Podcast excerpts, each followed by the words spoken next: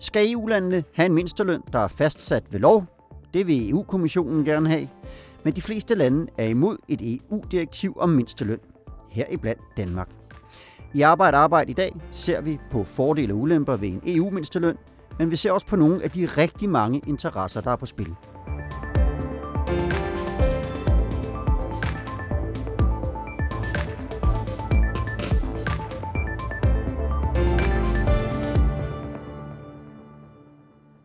Velkommen til Arbejde Arbejde. Det er fredag formiddag 9. oktober. Jeg hedder Morten Olsen, og jeg er vært her på programmet. Og med mig i studiet er en mand, der efterhånden er lige så fast del af interiøret, som mikrofonerne har. Det er Peter Geiding. Velkommen til dig. Mange tak. Du er journalist på Fagbladet 3F. Og med fra Bruxelles har vi også Rikke Albrechtsen, der er EU-korrespondent for det medie, der hedder Altinget. Velkommen til dig, Rikke. Tak fordi jeg må være med. Det er en fornøjelse at have dig med. Og jeg ved, du ved rigtig meget om det her emne, så, øh, så jeg glæder mig til at få kastet lidt lys over det, fordi det, det er jo lidt en kompliceret affære, det her. Øh, og der er mange interesser på spil og sådan noget. Men vi, vi, vi prøver at kaste os ud i det, ikke? Fordi den her aftale om mindsteløn har været undervejs meget længe. Vi lavede faktisk en hel podcast om det for 11 måneder siden, du og jeg, Peter. Det var sådan, jeg var nødt til lige at grænse min egen hukommelse, da, da, da vi talte om det, for det var, jeg var nu lige, det handlede om, og så videre. Ikke? Men nu er vi så ved at være nået så langt i denne her proces, at der er et udspil til en aftale klar fra EU-kommissionen, og så alligevel ikke helt. Den skulle være kommet her i oktober, men nu er den forløbig udskudt til december. Lige nu der er det sådan, at 21 af EU's 27 medlemslande har en minimumsløn fastsat ved lov, men de svinger meget, de her minimumslønninger, fra godt og vel 2.000 kroner om måneden i Bulgarien til 15.500 kroner i Luxembourg. Rikke Albrechtsen, hvad er det, kommissionen håber at opnå med en fælles EU-aftale om mindsteløn? Det har længe ligget dem rigtig meget på sinde at gøre noget ved det, som man i jargonen kalder for working poor, altså folk, som har et arbejde og går på arbejde hver dag, men som simpelthen ikke tjener til, til dagen og øh, vejen, som i, i princippet øh, lever en ret så kummerlig tilværelse, selvom de har et rigtigt job. Ikke? Og øh, øh, for at kunne gå ind og, og finde ud af, om landene simpelthen øh, kan justere det op, sådan at, de, at man altså, ikke kan være i en situation, hvor man tjener så lidt, at man ikke øh, i princippet altså helt kan overleve på sin løn, så har de så set på, om der er noget, man kan justere i forhold til mindstelønnen. Det er den ene side af sagen. Altså det, det er sådan et øh, med, med nogle sociale briller på. Den anden side af sagen, det er sådan noget, som, øh, som lande som, øh, som Danmark er lidt involveret i, fordi en af argumenterne for det har jo også været, at der har været rigtig mange klager fra rigere lande om, øh, om social dumping, øh, fordi man var at man er sur over, at der kommer øh, folk på, øh, på arbejdsmarkederne rundt omkring, især i Vesteuropa, der, øh, der øh, arbejder for, for noget mindre end det, der er standard i landene. Og Danmark er jo så et, et, et, altså et helt særligt tilfælde, fordi vi øh, ikke har en lovbestemt mindsteløn, så det vil sige, at det kan man jo ikke rigtig det gør noget ved, for der er jo allerede regler der, der, der på EU-plan, der siger, at man må ikke, selvom man kommer udefra arbejde, hvis man ikke øh, øh, betaler folk den mindsteløn, der er i, i, i landet. Men hvis man ikke har en mindsteløn, som vi ikke har i Danmark, så hjælper det jo ikke stort. Men der ser EU-kommissionen faktisk også det her som, som en del af løsningen på det, at man på en eller anden måde får sat et eller andet form for gulv i løndannelsen, øh, sådan at man ikke kan have en situation, hvor nogen simpelthen ikke bliver betalt ordentligt for at gå på arbejde. Mm. Ja, og, og, der, og det er der jo mange meninger om, også øh, blandt EU-landene. Jeg kunne godt lige prøve at, at, at forstå, hvad er det for en aftale, man kan forestille sig, der kommer øh, fra EU? Fordi det er jo ikke sådan noget med, at de bare kommer og siger, nu skal mindstelønnen i alle lande være 50 kroner i timen. Altså, hvad, hvordan er det, man sådan teknisk øh, vil gribe det an? Det er der også store øh, spørgsmålstegn ved lige nu, fordi at egentlig så står der jo i EU-traktaterne, at løndannelse det er altså noget, der sker ude i medlemslandene. Det er ikke noget, som EU-kommissionen som sådan øh, kan blande sig i. Så derfor så handler det mere om at lave nogle overordnede øh, pejlemærker eller noget lignende, som man skal sætte øh, en, en mindsteløn efter. Det kan være sådan noget med, at man ser på medianlønnen eller på gennemsnitslønnen og siger, at det må altså ikke være under øh, en vis procentsats. Men det bliver ikke sådan noget med, at, at dem i Bruxelles sætter en, øh, en standard øh, mindsteløn, som så skal gælde alle, for det kan man simpelthen ikke traktatmæssigt eller noget. Øh, men selve den der model er stadigvæk ret så meget op i luften, også fordi, at man vil faktisk gerne tage nogle hensyn til de lande, som har indrettet sig anderledes, for eksempel Danmark, øh, hvor man jo har en øh, overenskomstbaseret model, hvor arbejdsmarkedets parter er dem, der, der, der, der sørger for løndannelse, og hvor politikerne ikke er blandet ind i det. Men problemet er bare at få strikket den her model sammen, sådan at den, øh, at den altså, passer til de forskellige øh, arbejdsmarkedsmodeller, vi har derude. Ja, og Peter, du står herinde ja. i studiet og, og markerer.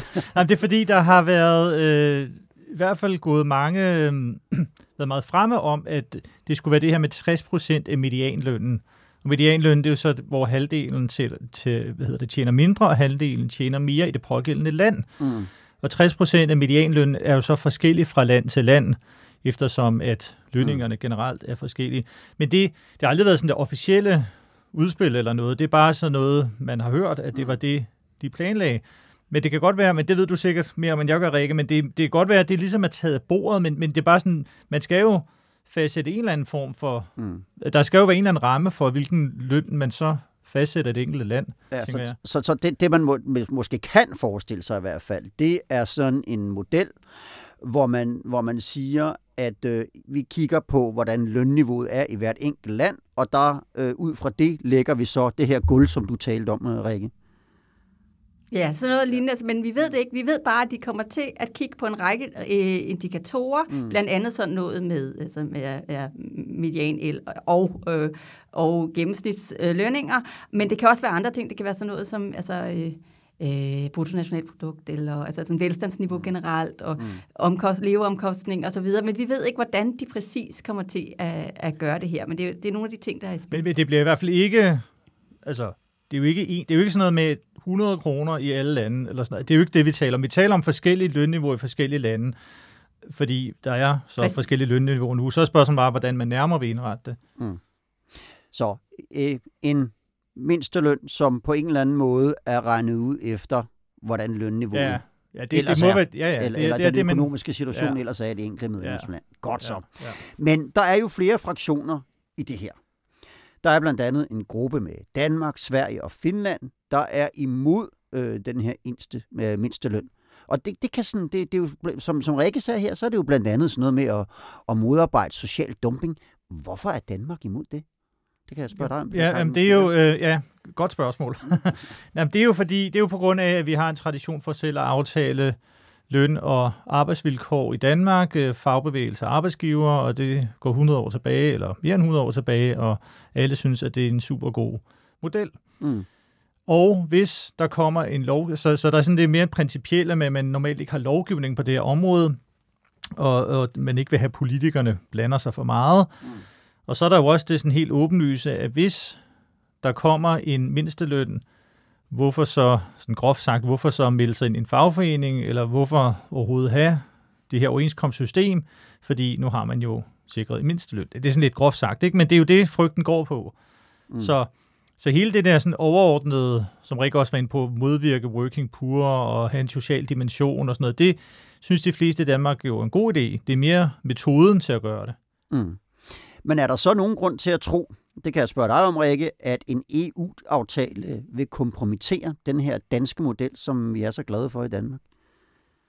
Det kommer lidt alt på, hvem man tror på. For fra EU-kommissionens side, så øh, lægger de jo ekstremt meget vægt på, at de synes, at den model, vi har i Danmark, er fantastisk. Det er en model til efterlevelse. Øh, øh, de, de mener, de er virkelig vilde med den, og de siger og lover øh, gang på gang på gang, at de ikke har tænkt sig at gå ind og smadre noget, der er enormt velfungerende.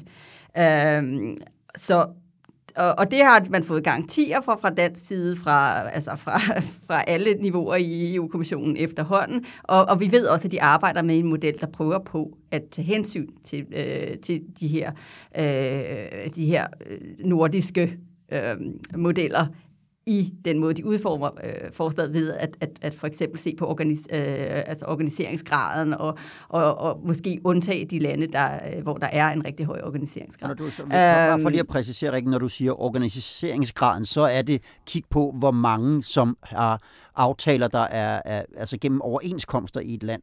Fordi der er rimelig stor Præcis. forskel på det. Der er mange EU-lande, hvor, hvor det ligger helt ned under 20 procent, hvor vi i Danmark er oppe på over 80, og i Sverige og Finland hvis nok endnu mere. Bare for lige at få det ja. slået fast. Undskyld, jeg afbrød dig med det. Det er bare helt i orden. Men så er der så bare den danske bekymring, og den ene øh, er sådan principiel. Man vil bare ikke have noget som helst, der lugter af lov ind over et område, som øh, ligger hos arbejdsmarkedets parter i Danmark, som vi allerede har været inde på. Øh, men så er der også en anden ting, og det er, som du siger, vi har en, øh, en altså dækningsgrad på omkring ja, 82 procent, hvis det er tal, man, man, normalt, øh, man normalt taler om. Mm. Men så har, det betyder jo altså, at der er 18 procent, der ikke er dækket af en overenskomst, og som jo ikke reelt har en, øh, en, en eller anden form for sikkerhedsnet i forhold til at lande på en, en virkelig, virkelig dårlig løn. Øh, så kommer modargumentet så sikkert, at jamen, rigtig mange af dem, der ikke er dækket af overenskomst, det er faktisk ledere i Danmark, øh, eller akademikere, eller andre højt uddannede, så det er ikke et sort-hvidt billede. Det handler ikke om, at 18 procent af, af danskerne går til slavelønninger. Øh, men, men der er jo øh, i princippet ikke noget, der garanterer, at man ikke bliver totalt underbetalt hvis man ikke er dækket. Øh, og det er det, som er lidt frygten fra dansk side, at hvad hvis nu en eller anden, der har et, altså en rigtig, rigtig, rigtig dårlig aftale af en eller anden art, så går til EU-domstolen og får deres ord for, at de faktisk også burde være dækket på en eller anden måde. Og det er det, der er frygten, at man så er bagvejen, selv hvis man får en eller anden form for undtagelse i det endelige forslag, øh, hvis der kommer sådan en, øh, at man så ikke er, stadigvæk ikke er garanteret mod, at, øh, at MC-dommere måske øh, mener, at det her skal tolkes på en anden måde. Ja, men det er også i den sammenhæng, øh, Øh, relevant at se på, altså fordi EU-domstolen, det er øh, en særlig slags domstol, kan man sige. Den minder ikke så meget om sådan den danske højesteret, den minder måske mere om den amerikanske højesteret. Altså, der er nogen, der kalder den en aktivistisk domstol.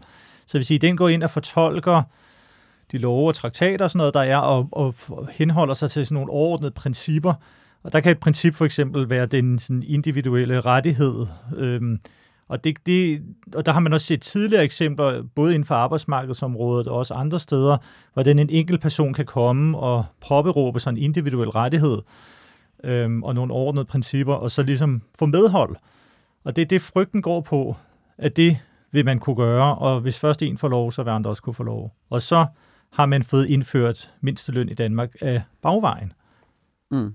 Ja, hvis vi lige skal give øh, et eksempel på i hvert fald en mand, som, som ændrede arbejdsmarkedet i Europa øh, meget radikalt. Så dem, der ved noget om fodbold, kan måske huske, at i gamle dage, så måtte man kun have tre udlændinge på hvert hold. Men så var der en middelmodig belgisk fodboldspiller, der i 90'erne gik til EU-domstolen, fik medhold, og siden der ændrede fodboldverdenen sig totalt. Så, så på den måde har man set eksempler på, at e, den her EU-domstol kan, kan tage ret vidtrækkende øh, beslutninger. Øhm, men hvis, så, så det er så den bekymring, ja. som, som, ja. som, som der er fra nogen side. Men, men hvis vi lige kigger på nogle af de andre fraktioner, der er i hele den her debat, så er der en gruppe af Ungarn, Tjekkiet, Slovakiet og Polen, som også er imod en EU-mindsteløn.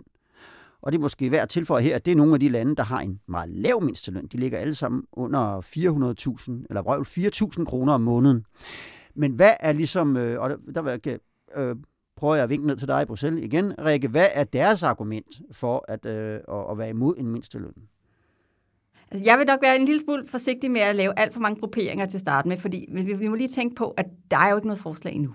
Mm. Øh, så det vil sige, at vi har øh, faktisk ikke noget overblik over, øh, hvad landene egentlig synes. Men nogle af de indikationer, vi har også blandt andet fra, øh, fra de her fire lande, men de øh, står bestemt ikke alene.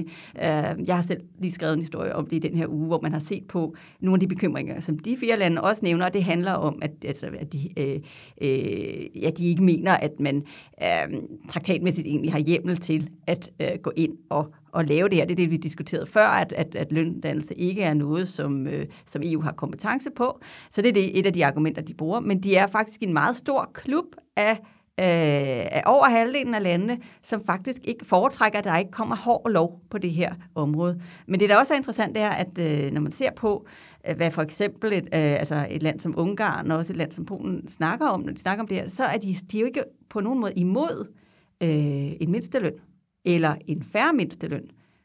De vil bare ikke have, at det er EU, der blander sig i det her.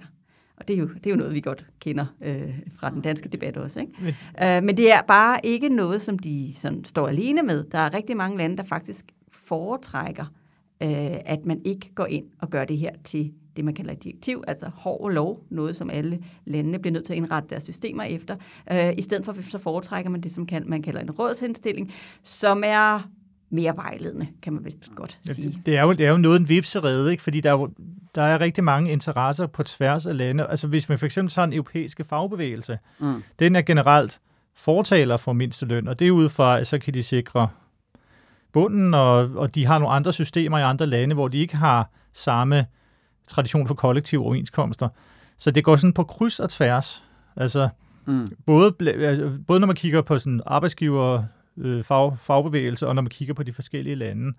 Så, mm. så det er bare noget af en, ja, det er noget en vipserede. Af en vipserede. Men jeg skal, lige, jeg skal lige prøve... Absolut, også fordi hvis vi, du, I nævnte selv lige Finland for lidt siden, som om at de var sådan godt solid i den, den nordiske lejr på det her spørgsmål, men den finske fagbevægelse er faktisk for en fælles øh, form for europæisk mindsteløn. Mm. Øh, fordi at deres arbejdsmarked er strikket lidt anderledes sammen end vores, så de, er ikke nær så, de føler sig ikke nær så truet over det her forslag, og det er faktisk først sådan nu, at den her fempartis regering, der sidder oppe i Finland, er ved at have dannet sig en mening om, at de faktisk også er imod forslaget. Det har de faktisk ikke været sådan rigtigt. Altså, da, de selv, de, da de selv skulle melde ind om, hvad de mente, så måtte de sådan melde blankt i første omgang her, da, de, da man spurgte landene øh, ved et møde i, i september måned. Så, så det er bestemt øh, et uklart felt lige nu. Men jeg skal, jeg skal lige forstå det rigtigt. Altså, når der er en del øh, af medlemsstaterne, der på politisk plan er lidt lorne ved, ved sådan en øh, aftale her, så er det også et spørgsmål øh, bare om, om national selvbestemmelse, at man helst ikke vil have, at, at EU øh, blander sig for meget i sådan mere sådan et principspørgsmål. I hvert fald for nogle af dem. Mm. Bestemt ikke for alle, men der er, det er jo så det, som du, øh, de lande, som du hævde frem før, dem man kalder for visegradlande, øh, altså øh, Polen, Tyrkiet, Tyrkiet, Slovakiet og, og Ungarn, at de har sådan en øh, lidt som vi også kender den fra Danmark, at man vil helst ikke have, at der er for meget indblanding.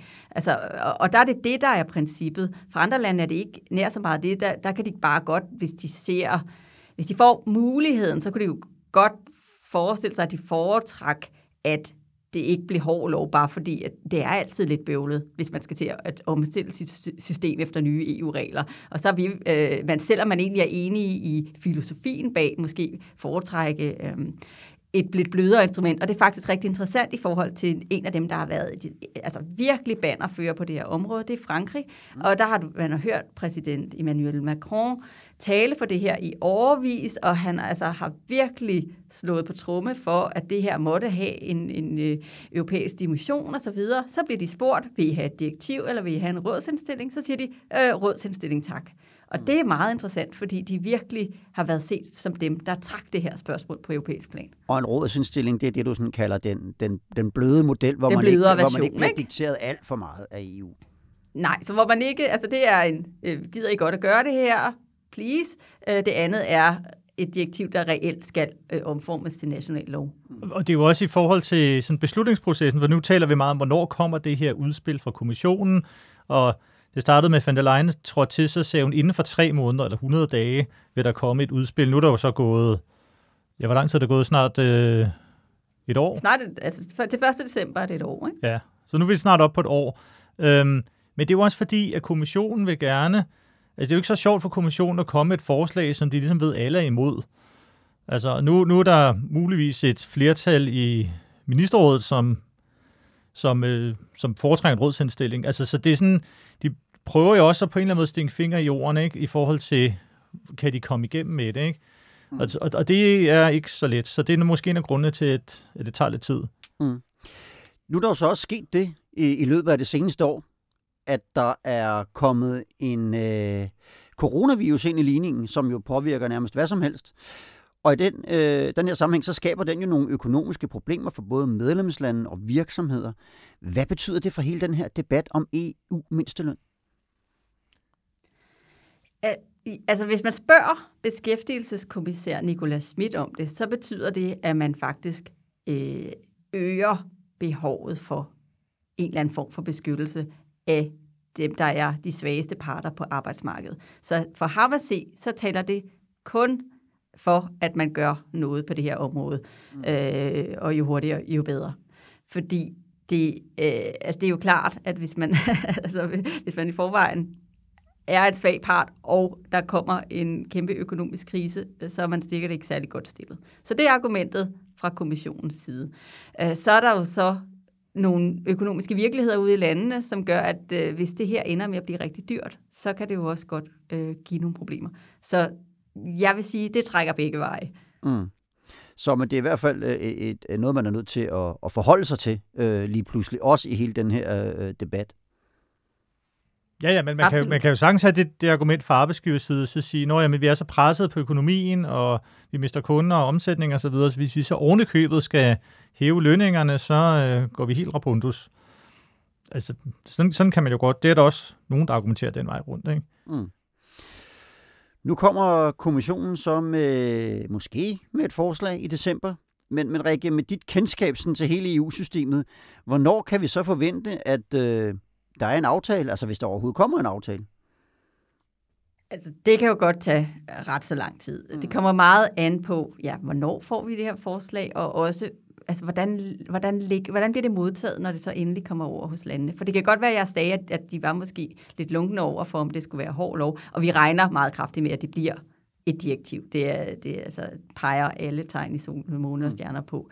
Uh, men men selvom de kan have en anden præference over, over øh, i ministerrådet, så kan det godt være, at, øh, at mange af dem, fordi de jo sådan set ikke synes, det er problematisk med sådan hele konceptet med mindsteløn, at de ikke af den grund per definition er sure. Det ved vi bare simpelthen slet ikke endnu. Så det kommer lidt an på, hvad er reaktionen på det her.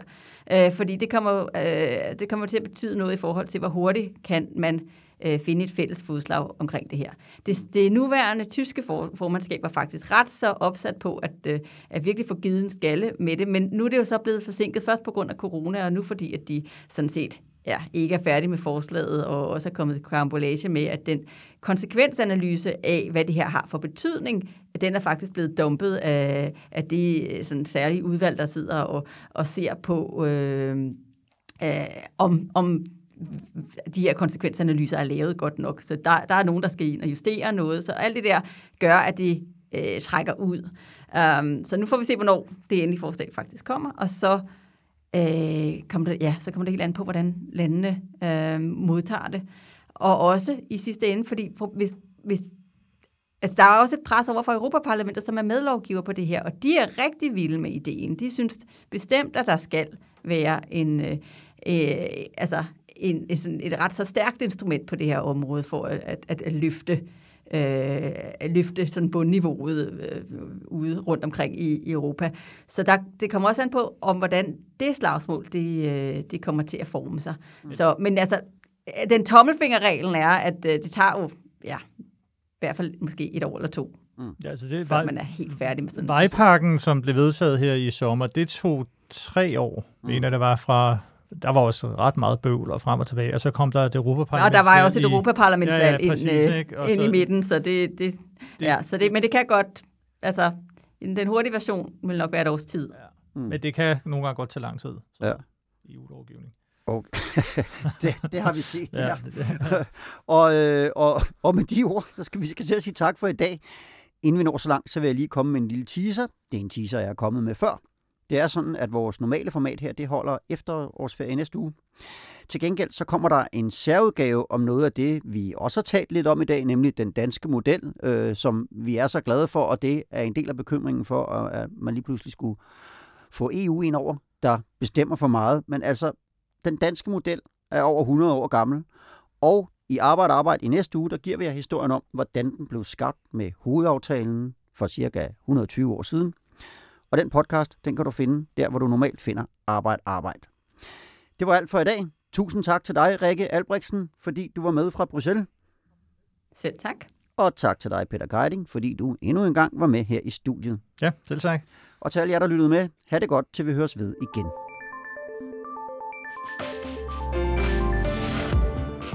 Du har lyttet til Arbejde Arbejde. Podcasten er produceret af produktionsselskabet Rev for Fagbladet 3F.